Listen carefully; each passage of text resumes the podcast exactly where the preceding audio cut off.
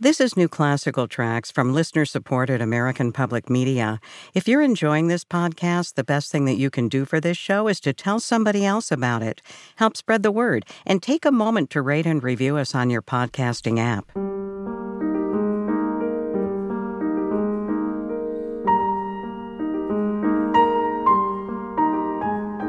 Cathy Fuller is a radio host a classical radio host in Boston. And the first time she encountered pianist Marc Andre Hamelin, he showed up for, well, a live performance conversation, except he wasn't so sure he was actually supposed to perform. Uh, she sort of rolled her eyes and decided she'd come back later for the interview. Well, guess what? They hit it off. Eventually, they became a couple and married. And now, for the very first time, Cathy, who's also an accomplished pianist, is performing with Marc Andre Hamelin on a new recording, which features the complete nocturnes and barcarolles by Gabriel Fauré and the delightful Dolly Suite for piano four hands. You get to hear this conversation this week as we explore this new recording on New Classical Tracks from American Public Media. I'm Julie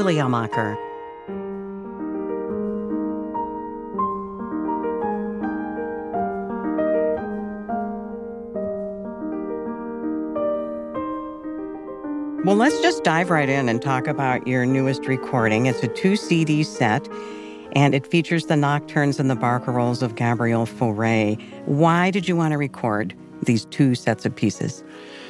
Well, this is interesting because I've always had a great interest in that period, that particular period uh, of uh, musical history, musical development, and I'm talking about the uh, turn of the century from the 19th to the 20th. And uh, it's very interesting to me. It's always been very interesting because uh, the evolution of musical language suddenly there was an explosion, and uh, it, it, just uh, went into leaps and bounds, uh, and tonal harmony started to break up, and there was just incredible inventiveness and innovation, you know, on the part of many composers. I mean, I'm talking people like like Fauré, of course, uh, Busoni, Reger, César Franck. I mean, it was really all started I mean, you can trace the origin back to Liszt and Wagner, really, but uh, many, many of these composers continued, and uh, especially the, the first part of the 20th century was very, very fertile, but it even started before that, as I said. So I've always been very admirative of uh, Fauré's music, even though I really didn't know a lot of uh, his music at first. And uh, it's funny to say that, but for the longest time, I had two of his uh, piano pieces in my repertoire, plus the uh, ballade for piano and orchestra, and that's it. I'd also played a couple of the chamber music pieces, you know, but uh, that was it. And uh, at some point, I thought, well, I should really, really explore this music, you know, because I, I, had heard some of it, you know, played by others. But it's really when I started to read it at the keyboard that I thought, this is something that I want to be part of, you know, and I, I want to explore more of it and uh, have it in my fingers and see if I can do justice to it the more I delved into it, the more wonderful I thought it was. And you just go from one wonder to the next. And uh, by a certain time, it became obvious that I should do all of the, the nocturnes and bark barcarolles. Of course, he he wrote other piano music. There's at least two other CDs worth, you know, but uh, to have all of the nocturnes and bark barcarolles in one place was especially attractive idea, I thought. Mark, as you were learning these pieces and then recording them, what did you discover about these works and their composer. And maybe it's something that was unexpected for you. There's um, you know, sometimes you, you you can't tell exactly what makes something work, what makes it really great. But I guess I could offer a beginning of an explanation by saying that uh, his exploration of harmony, coupled with a wonderful sense of uh, piano writing and very, very sophisticated sort of sort of aristocratic um, uh, feeling, all of that contributes to give a wonderful, wonderful flavor. Uh, his sense of harmony and melody, and the way he combined the two, uh, giving us a lot of unexpected turns, twists and turns, uh, I, I, think is just really unique to him. It's very hard to explain what makes him special because uh, I think all I can come up with, you know, would uh, prompt someone to say, well, you know, this could be said of other people as well, other composers. Um, but uh, with him, I think that there was a special art of uh, combining all the musical elements and then creating create something new, something wonderful, songful, sensuous, special, unexpected, all of the above, and then more. Fauré's mentor was Camille Saint-Saëns. How might Saint-Saëns' influence be heard in these pieces? Can you give us maybe some examples? Well, I don't know if I have any specific examples. I mean, both were really wonderful pianists, and uh, the the the piano writing is exemplary in both cases. If if you have to compare the two, I think that Fauré's language was a little bit more developed. Uh, Saint-Saëns was really quite uh, a classicist in many ways, whereas Fauré was much more of a sensualist. If there's a real distinction between the two, I think that's the main one. I was reading in the beautiful notes that you have inside the recording about Saint-Saëns' relationship with Pauline Viardot. And then, of course, Fauré, I guess, was dating her sister or her daughter or somebody. So there was all these um, kind of soap opera connections. And in the process of that, Pauline Viardot had shared with Saint-Saëns some of the conversations that she had had with Frederick Chopin about how he wrote his music and his compositional style. And then she shared that with Saint-Saëns, who then shared it with Fauré. And I might be making this way too complicated.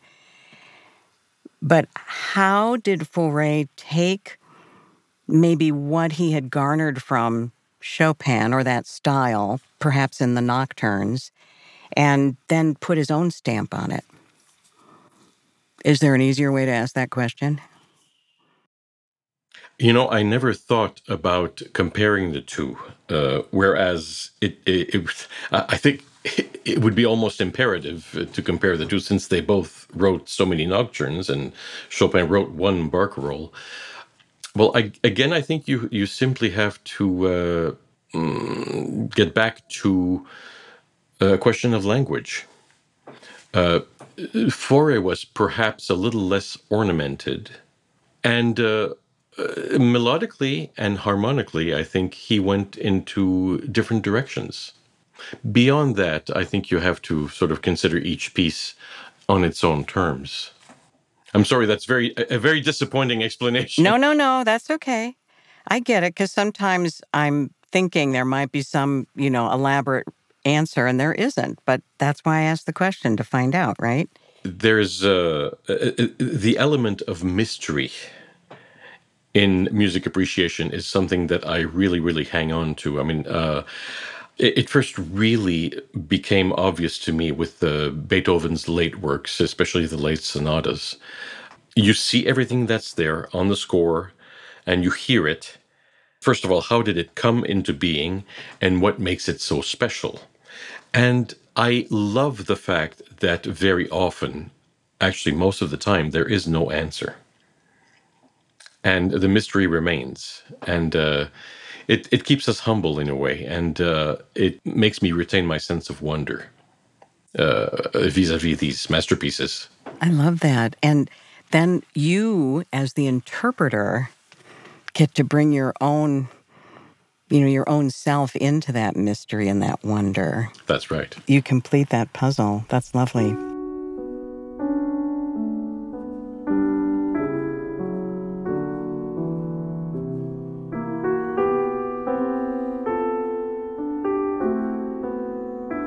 When I think of a nocturne, I think of a night piece.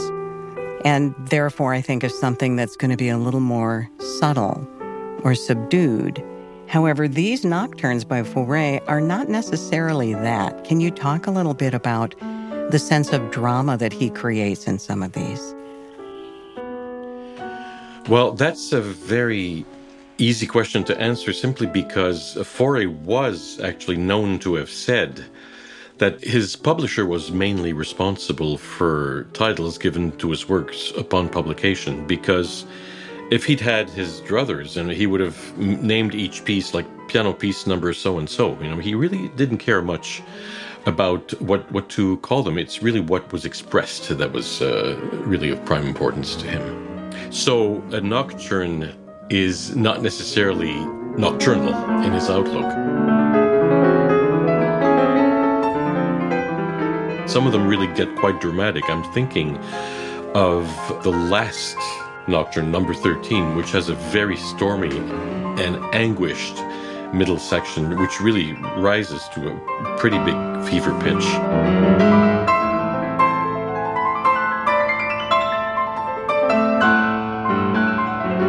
Uh, some of them are, of course, very peaceful and placid, but uh, they're, they're not all like that. Uh, the number 11, for example, is, uh, is a funeral ode.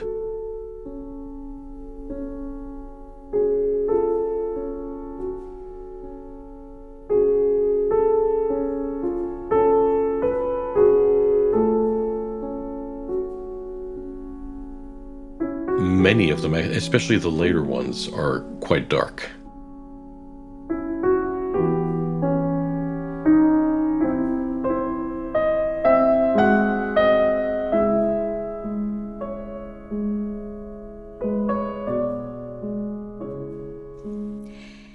Mark, if you were going to sit down and play one of those nocturnes randomly, like right now, which one would you choose and why?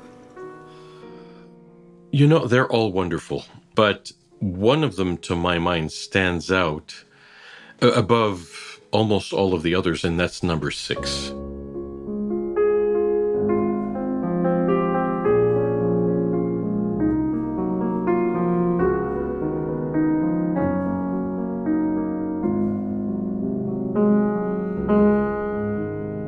It also happens to be, I think, the longest of all of them. But uh, of course, that that's that's no reason to to like it. Um, the special atmosphere in there that he creates has always been very, very, very special to me. Perhaps more than any other of his uh, piano works.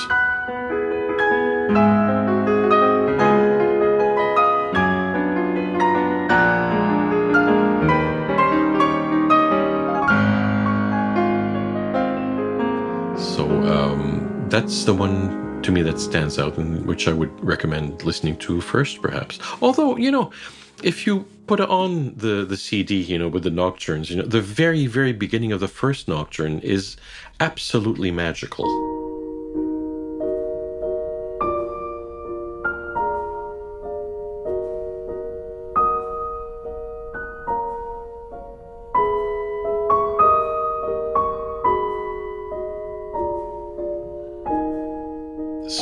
I, I wouldn't deprive myself of any of the others either.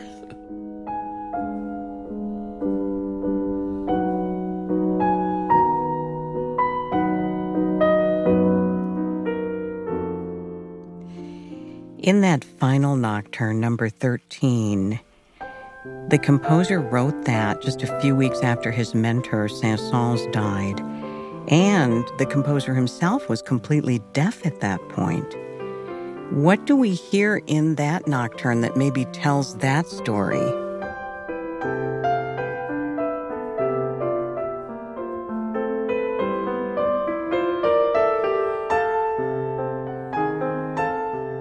As I was saying before, you know, a lot of the late pieces are very dark, and I think that uh, Fauré's hearing troubles cannot have failed to have had an influence on the character of the music. Uh, but when you hear the music, you know, you realize that his inner hearing was absolutely unimpaired. He was even able to go even deeper, you know, in uh, harmonic exploration and even maybe a little bit of dissonance.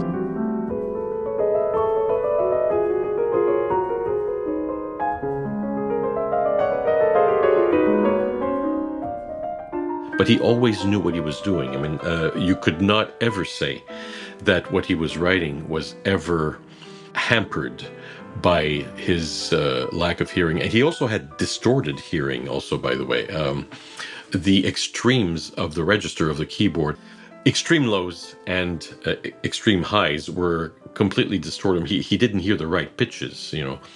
And so listening to music externally for him was torture, but he could hear it internally just fine. There are 13 nocturnes and 13 barcarolles.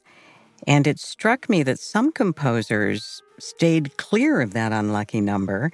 What did that number 13 mean for Fauré? I think it's, it just means that he didn't have time to write more. he, he certainly would have written more if he'd lived longer.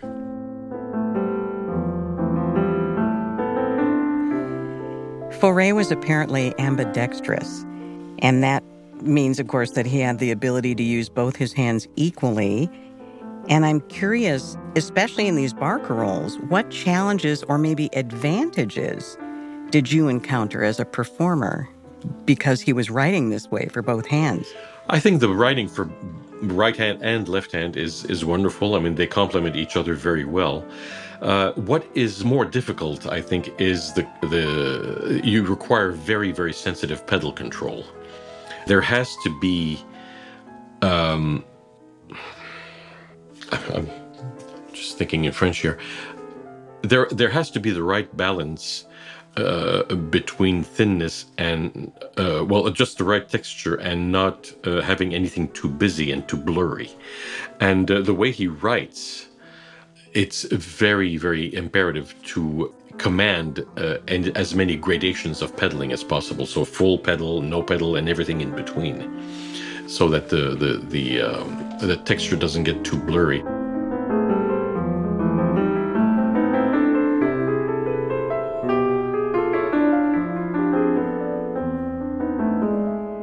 I find the same problem in Schubert's music as well, um, funnily enough to, to mention a composer who is very dissimilar to him in many respects. Can you give me an example where we might hear that very careful pedaling that you have to address in one of the pieces and where we might hear that? If you take per, perhaps the uh, middle section of the third barcarolle,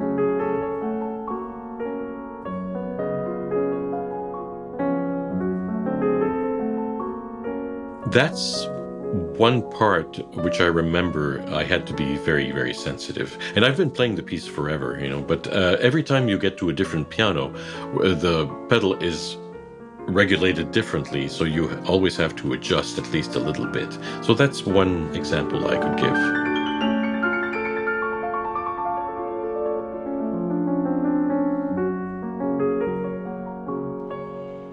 When it came to the nocturnes, you had one that you were like, oh, this one really stands out above the rest. How about with the barcarolles? Do you feel that way about the barcarolles as well? Is there one that you just feel like, oh, this is the one that stands out for me? Well, the uh, I mentioned earlier that uh, I only played two of the solo pieces for many, many, many years, and that was the second impromptu, uh, and the third barcarolle, uh, which I learned when I was a teenager. I think I was maybe sixteen or something like that, and I've always had a, a soft spot for it.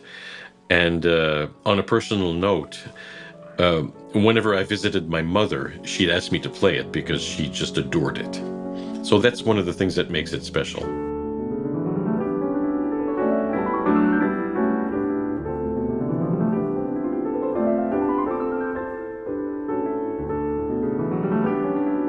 I was reading a little bit about you um, with respect to this recording, and one of the things that the author of the article said was how there was a time where only French composers could play French music, um, but that you, you, Marc Andre Hamelin, are being very bold to um, you know, dive into the French repertoire. And of course, you've also played C.P.E. Bach most recently. And, you know, then we have the rags of um, Bill Bolcom. Thank you. I'm like seeing his face and couldn't think of his name.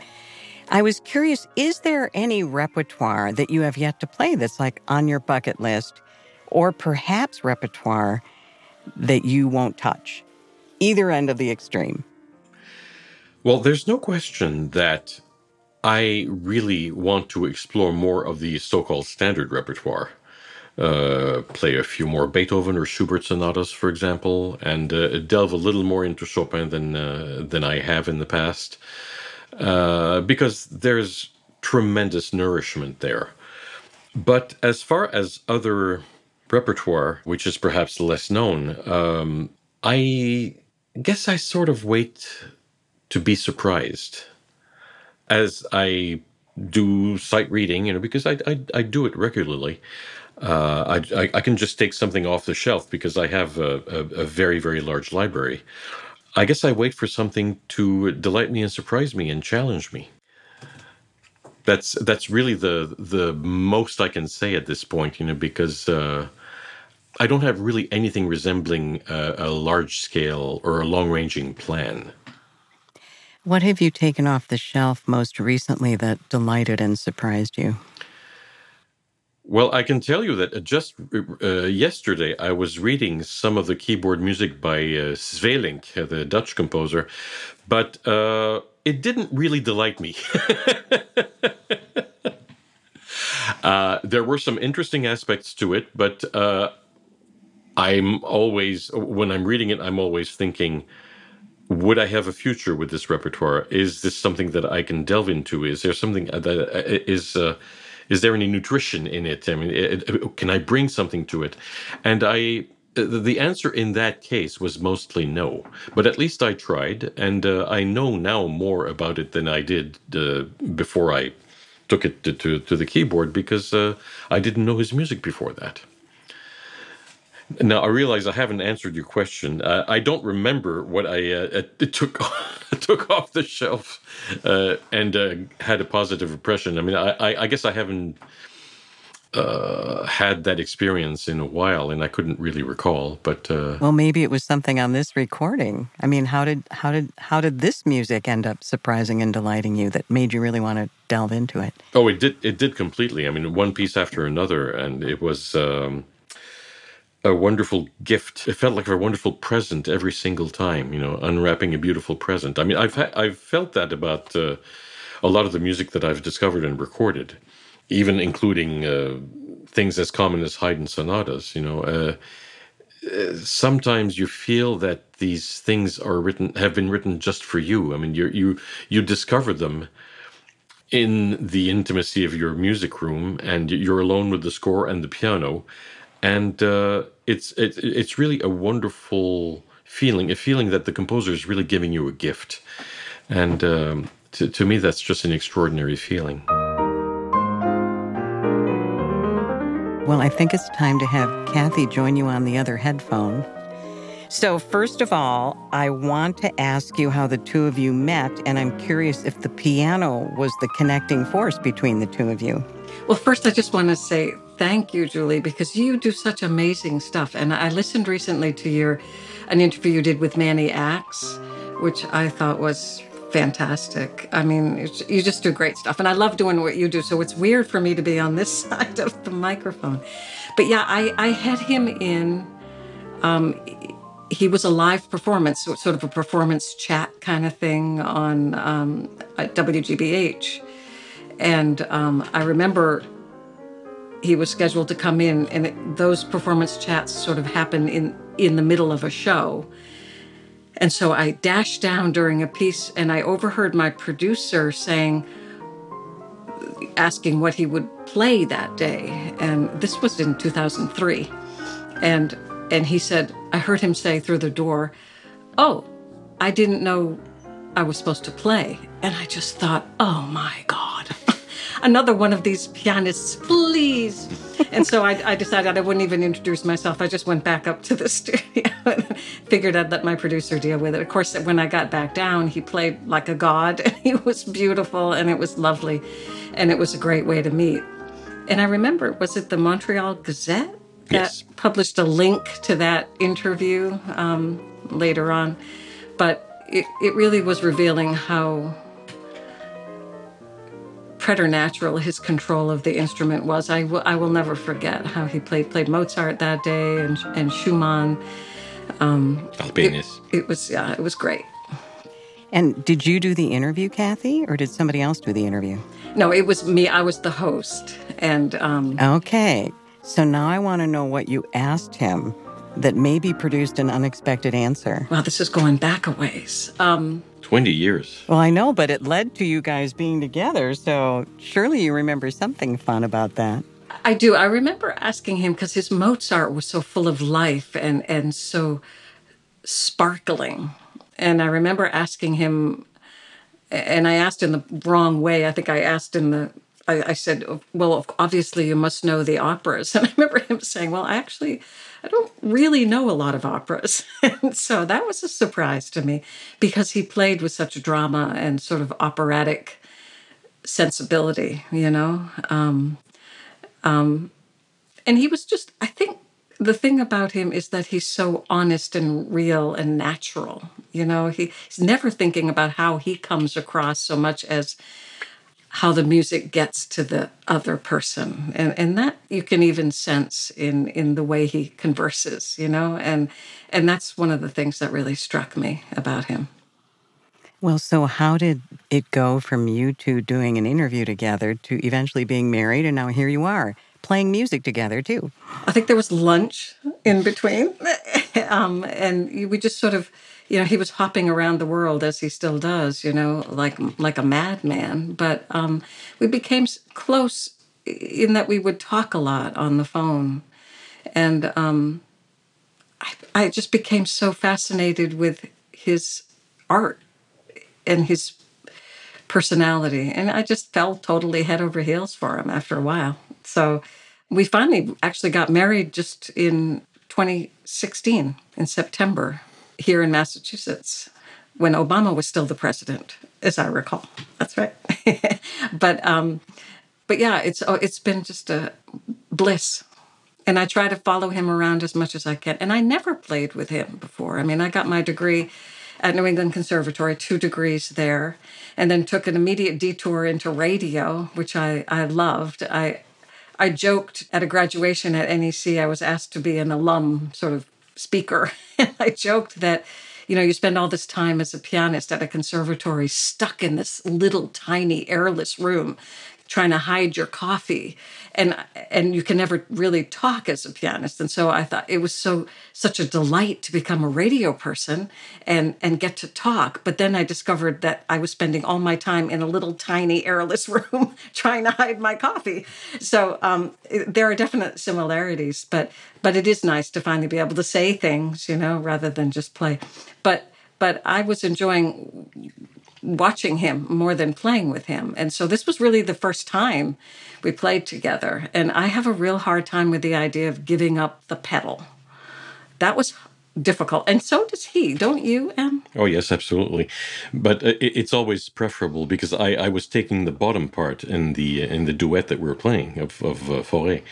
And uh, it's more logical for the bottom player to take the pedal. But whenever I, I've uh, played a duet, uh, on one piano and taken the upper part, I always feel a little naked because I don't have the control of the pedal. So it takes two players who are really in sympathy with each other, you know, and um, we we really worked at it, and uh, the result really speaks for itself. Mean, I, I, I, I I'm so delighted.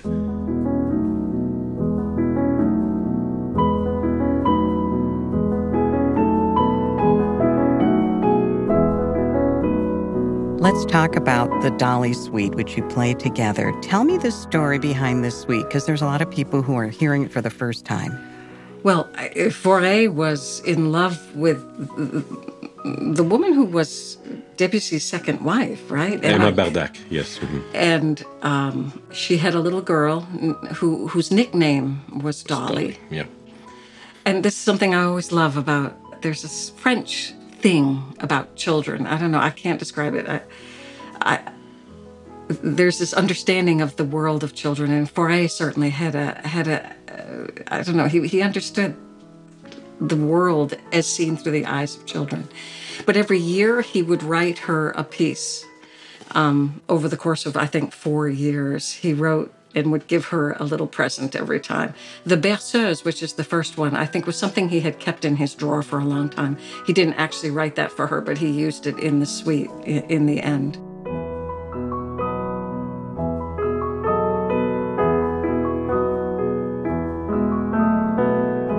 It's a wonderful opening. It's it's just perfect, perfectly placed. There is that one moment eh, eh, at one point where it becomes it goes into D flat. That that piece tendresse.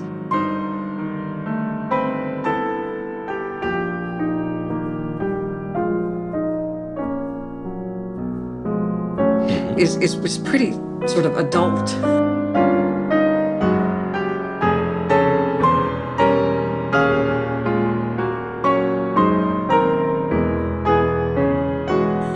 The other ones, I think, are are much more lighthearted. Yeah, and and especially the the last one, which I love so much. I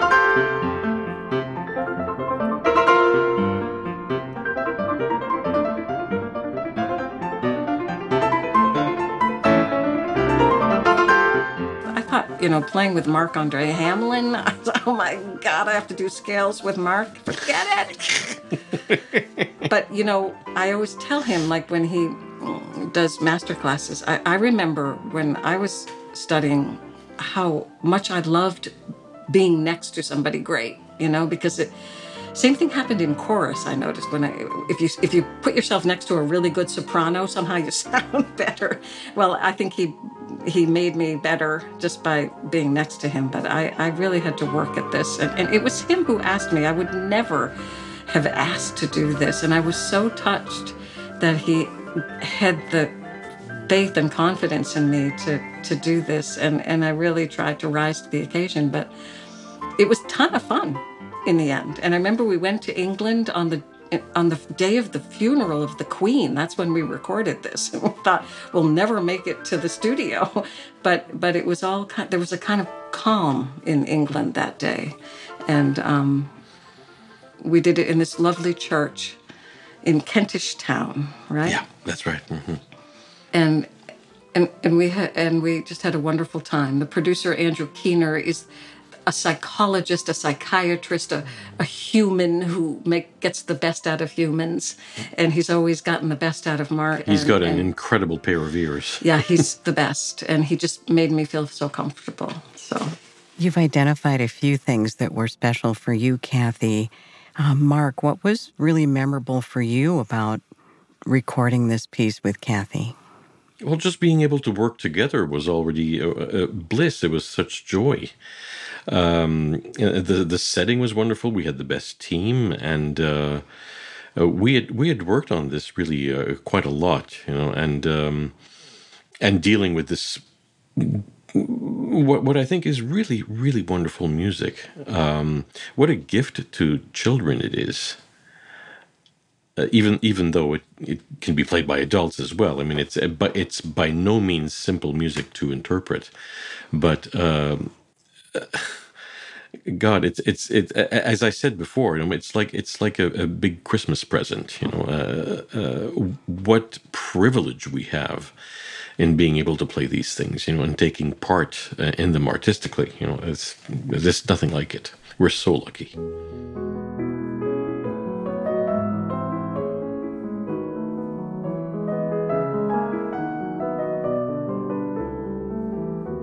If you could create the visual image for me of the two of you playing at the same piano, because this is a piece for piano four hands describe for us what has to happen to make that work.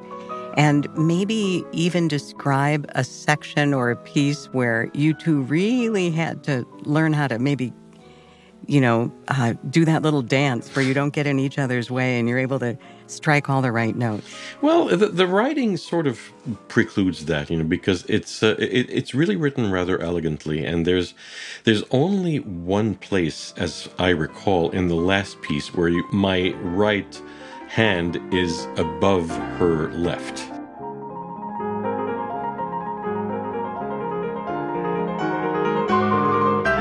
And I kept forgetting, and I kept impeding his big giant hand.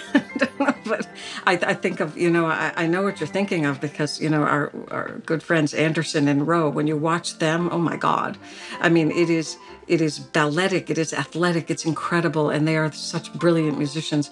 But they do a lot of arrangements that really require like craziness. But but Fauré was very generous uh, uh, about it, so you can really just sit hip to hip you know so you're up against each other. Uh, there is a picture in the recording uh, in the in the booklet. in the booklet. Um, but you're really just right next up against each other and and you, you, try to feel like you're one thing with four hands you know? Um, but he doesn't require that you like jump over each other much or, or anything like that. So it, he's generous that way Yeah, the idea wasn't really to uh, uh, to flex your muscles, you know, or be acrobatic or or or uh, overtly physical or whatever, anything like that. The means were as simple as he could muster. Now that you have done this first recording with Marc, Cathy, have the two of you talked about, oh, maybe we'll do something else down the road? And if so, what might that be? I don't know. I think the thing for me would be just to, for fun, you know, maybe do some Mozart. I was brought up in a sort of schnabel world where mostly the teachers that I had, Leonard Shure and, and Victor Rosenbaum and Gabriel Chodos, they were really of the Germanic Beethoven, Mozart, Schubert world, you know. Um, and so it would be it would be lovely to just learn do some Mozart and Schubert together. But but uh, the pressure of a recording, I, I, don't think I could do that again. But but but it's opened up the world to me of, of, of being able to sit with him and and and play with him, and and that is an incredible joy. I can't even tell you how wonderful that is. Have you thought about, or maybe you've done this already, like just kind of joining Marc for an encore at one of his recitals or something? I think somebody asked us to do that for an upcoming recital, but I I can't stand the thought of, you know, one of the hard things about being the partner of someone like him. I mean, even when I drive him somewhere, I, I think, oh my God, you know, even still, um, I, I just need to make sure that it, it it's it, he he does what he does in the most natural and destined way in a sense and i just don't want to get in his way all i want to do is make sure that he can do all that stuff so i don't like the idea of of getting on a stage with him you know i just he's him I call him M. I don't call him Marc, but he's M. And M just needs to be M. It sounds like James Bond, you know. Yeah. I think it's because he always signed his emails M. So I just started calling him that. So is there anything else either of you want to add about this recording that you'd like our listeners to know? I really hope that, uh, as with so many of my recording projects, that it leads to pleasant wonderful discoveries in the part of the public, but also I want to encourage pianists above everything else to explore these pieces more because, you know, this is the kind of music that young people are not really drawn to simply because it isn't and I hate I hate to use the word I'll use it in quotation marks flashy it is subtle sophisticated but also very sensuous and in its own way not easy at all. I think uh, some of the music is really quite difficult to get across musically. Uh, uh if the public knew that, or were aware of the fact that it takes a lot to make this music sound good, then they would appreciate the fact that a performer is spending time with it.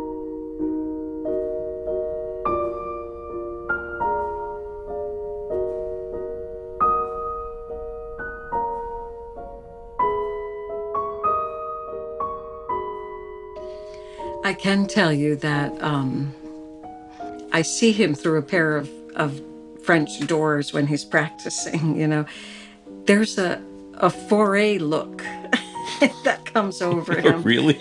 yeah, when he's playing because it, it's a very special, intimate, almost awe-inspiring music and he is so involved in the magic of it harmonically and and the the depth of it emotionally that you can actually I can see it. I could almost tell you that he was playing Fauré if I couldn't hear it because he loves it so much. And so I remember when he started working on this project, he just disappeared. You know, I, I, I, he, he would just disappear into this music. And, and that's when, I mean, he's done that with other pieces too. That's when you know it's touching him so deeply and, and it means a great deal to him.